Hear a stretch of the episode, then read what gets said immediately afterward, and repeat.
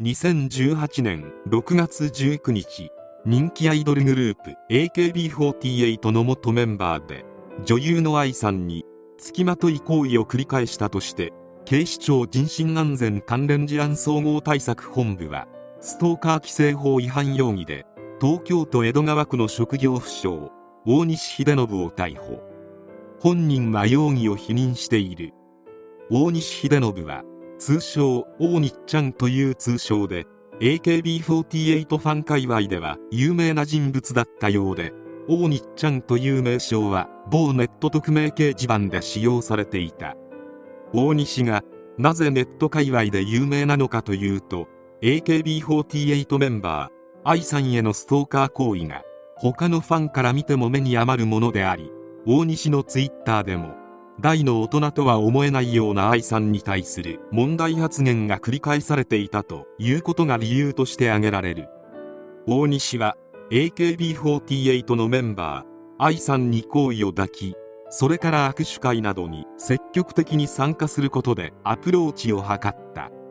しかし大西のアプローチは度が過ぎており、それはもはやれっきとしたストーカー行為であった。例えば大西は愛さんに1500通にも及ぶファンレターを送り続けたこともあった。また握手会にも当然のように現れ、そこで愛さんにガチプロポーズ。あまりの恐ろしさに愛さんは泣き出してしまうという事態になった。他にも YouTube に愛さん宛ての愛の告白動画をアップするなど常軌を逸していた。ちなみに愛さんは2011年にAKB48 第12期研究生オーディションに合格しており、当時13歳、まだ中学生だった頃から大西のこれらの行為は始まっており、彼女の恐怖は相当なものであったと思われる。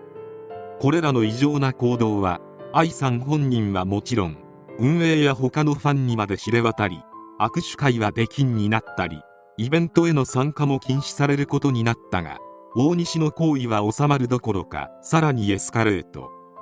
出禁になってからも愛さんの SNS にメッセージを送ったり、愛が私のことを嫌ってない証拠というタイトルのブログを書くなどしていた。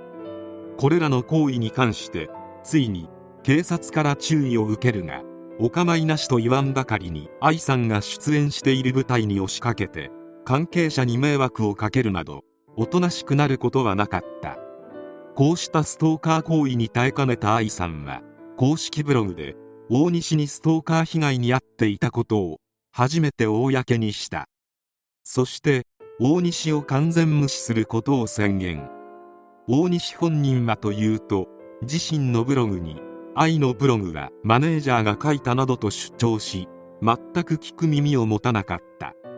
これだけ奇天烈な男、さぞ生い立ちも壮絶なものだろうと思いきや、大西の経歴は輝かしいものであった。大西は兵庫県に生まれ、兵庫県立小野高等学校に進学後、大阪大学基礎工学部機械工学科を卒業。同大学大学院では需要インフレ基礎工学研究科システム人間系を専攻して卒業。日立製作所に技師として就職と、スーパーエリートコースを歩んでいることがわかる。しかし日立製作所で歯車が狂い出したのか、気候が目立つようになる。2000年から2012年まで正社員として働いていたが、職場に馴染めず、部署移動も12年間の間に何回も行われていた。また個人情報保護法違反を告発したかったからとの理由で、役員に対して100通ものメールを送信したり、会社のツイッターアカウントで AKB のことを投稿するなど問題行動を起こしまくった。その結果、2012年6月には懲戒解雇の処分を受けクビになった。その後は派遣社員などを転々としていたようであるが、本人自ら中核派を名乗るなど過激な活動はしていたようである。そして愛さんは大西をストーカー規制法違反にて告発すると、大西は不満だったのか自身のブログで反論文を掲載。私が愛の身体に危害を加えたり、その他ストーカー行為に該当するような内容でないことから、ストーカー規制法違反に問われることがないはずである。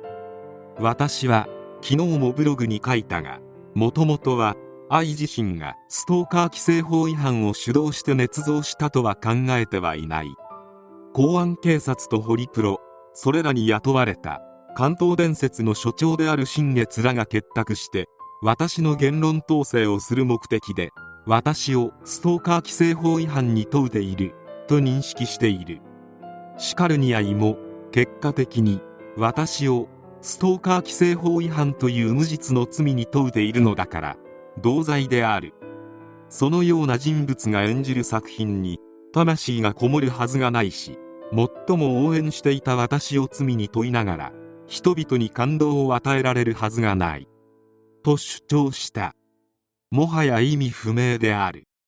そして冒頭に述べた通り、大西は捕まるのだが、容疑は一貫して否認しており、これまでのストーカー行為について、彼女のためを思ってやったこと、感謝されてもいいぐらいと供述していた。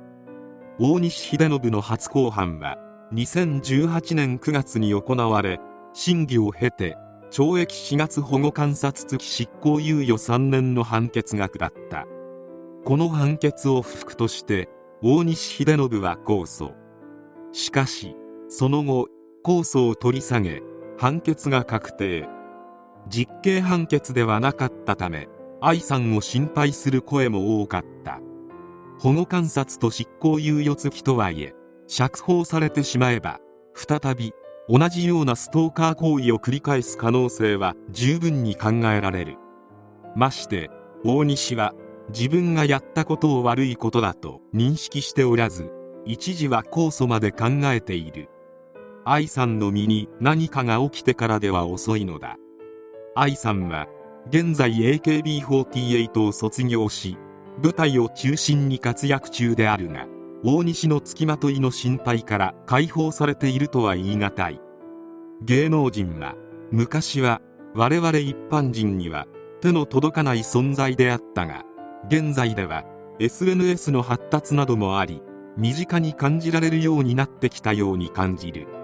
それはいい面もあれば、大西のように悪い面に発展することもある。そもそもアイドルや芸能人が我々一般人と交際など普通に考えてできるわけがないのに、そこを理解できない人間が大西のような行動をとってしまうのであろうか。身の程をわきまえていないのか、精神的にいっちゃってるのかはわからないが、私たちに元気を与えてくれる芸能人の活動を阻害させないためにも、大西のような人間は速やかに駆逐されることを願う。